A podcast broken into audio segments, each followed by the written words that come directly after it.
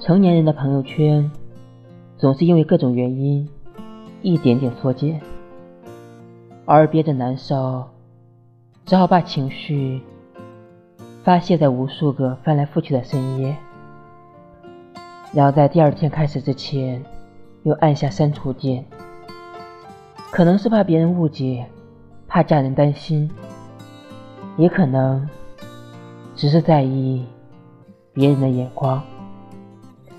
于是选择什么都不说，久而久之也就习惯了，习惯了隐藏情绪，习惯了享受孤独。工作了之后，周末也只想自己待着，谁都不想见，什么都不想听。小的时候。只知道用孤独造句，长大了之后，却只会造句隐藏孤独。但我想说，当孤独隐藏在了身后，也别忘记热爱生活。更重要的是，不管什么时候，都要记得做你自己。